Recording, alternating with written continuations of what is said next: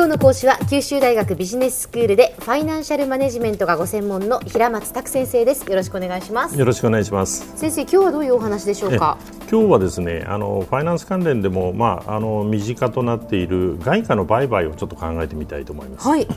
でラジオをお聞きの人の中にもですね、まあ、外貨の売買をしたことのある人は、まあ、結構いらっしゃるんじゃないかと思います、うん、えー、例えば海外旅行のための両替を、まあ、経験されたりですね、ええ、あるいはその外貨で資産運用をされている方も、まあ、いらっしゃるかもしれない。そうですね。なんか外貨の売買って聞くとえっ？て思いますけど、まあ、海外旅行行くときはね買えますからね。そうですね。日本円を、まあ、その行き先のものに合わせてっていうことですけどね。え。ーでまあ、昔はその日本人の海外旅行といえば、うん、まあ、といっても、まあ、私が知っているのは35年ぐらい前からなんですけども、はい、まあ、欧米があの結構多くてですね。でその分こう旅行日数も長めになるためですね滞在費を結構持っていかねばならなかったんですね、はい、当時は、えー、米ドルの為替相場が、まあ、1日に、まあ、2、3円動いたり、うん、まあ、その1年間で60円ぐらいこうあの動くというあのような年も多かったので。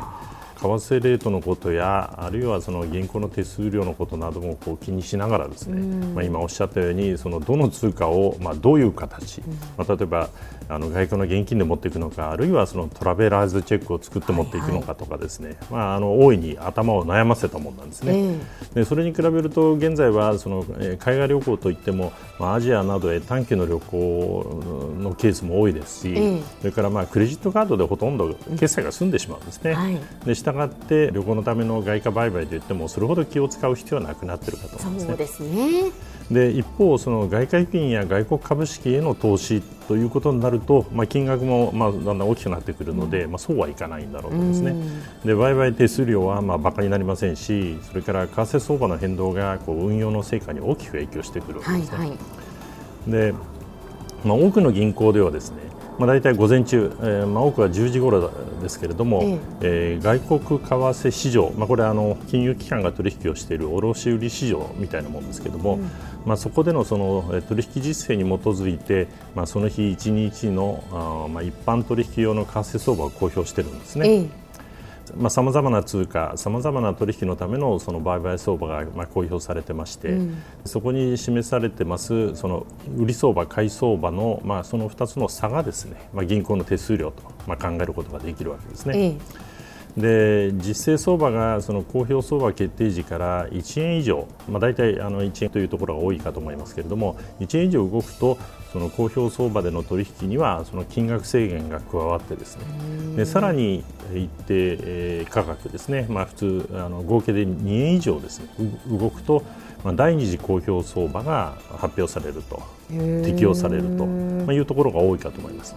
でつまり為替市場の、まあ、実勢取引に合わせてですねいちいちその売買相場を変えていたのではですね取引にすごくこう手間がかかることからですね、まあ、一定の範囲でその為替相場がまあ動い動くことによってですねあの銀行にとっての手数料がまあ変動はするわけですけれどもまあ、あのそのその分はまあ銀行が飲み込むと、ただ、その一定範囲を超えた場合にはですねあの為替相場を適用相場を再調整すると、そういうことになってるんですね。はい。で旅行などに使うその外貨現金の売買とそれから外貨預金用にその外貨売買をする場合ではですねあの前者の方があの銀行手数料がずっと高いと、まあ、いうことをに気がつかれる方もあの多いかと思います。でこれはその外貨とその円の交換取引の手数料に加えてですね外貨現金の在庫を抱えたりですねまあ、それは要はあれなんですね。その収益を生まない運用ということになっちゃうわけですけれども、まあ、銀行にとってですね。そうですね、ええ、で場合によっては本国との間で外貨現金現金の輸送するコストが含まれているんですね。はいはい。でただ、その売買が釣り合っていればあの発生しないコストななので、うん、銀行サイドに利益は出ているはずだとは思いますけど、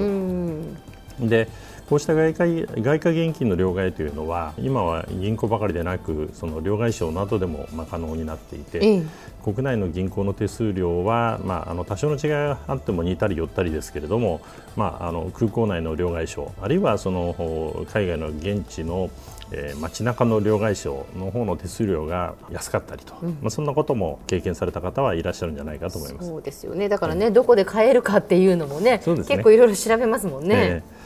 で一方、外貨預金など外貨で資産運用する場合には銀行あるいは証券会社を使う必要があるんですが、はい、まあ、昔はあのそれぞれ店舗に出向く必要があったんですね、うん、で店舗での為替相場とそれから売買手数料というのはほぼ一律で、まあ、米ドルを例にとると、えー、銀行窓口での外貨預金のための手数料というのは大方、まあ、1円だったわけですけれども、まあ、実はこれは今でもあまり変わってないんですね。で昔は1ドル300円以上して、えー、いたわけですから、はいはい、そこからあの変わってないということは、まあ、ある意味割高になっているというわけですね。確かにそうですね、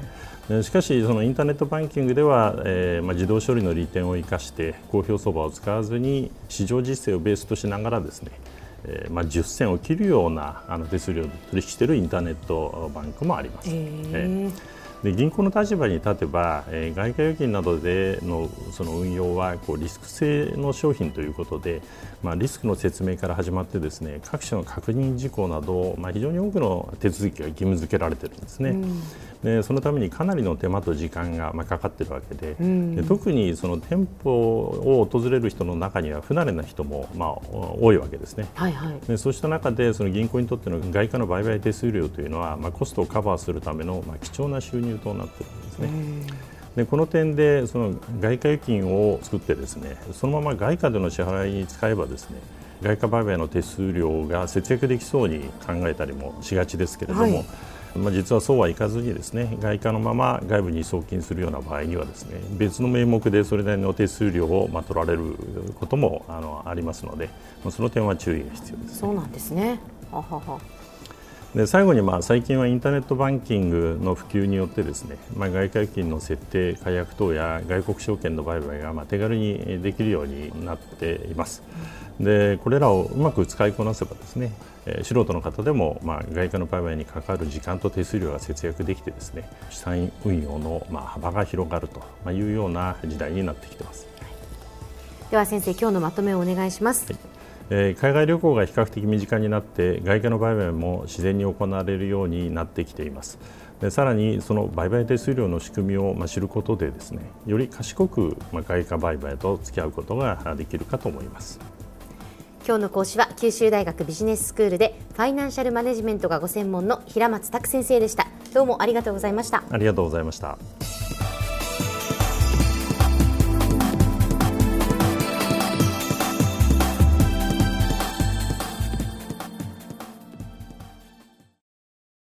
ゾクゾクグイグイメラメラつながる。ゾワゾワ。ハラハラ。メキメキ。つながる。ズキズキ。モワモワホカホカつながる。キリキリ。ザワザワ。キュンキュン。ガンガン。ワクワク。ウズウズドキドキ。ルンルン。バクバク。九州人のいろんな気持ちつなげます。九州から輝こう。キラキラつながる。 QTnet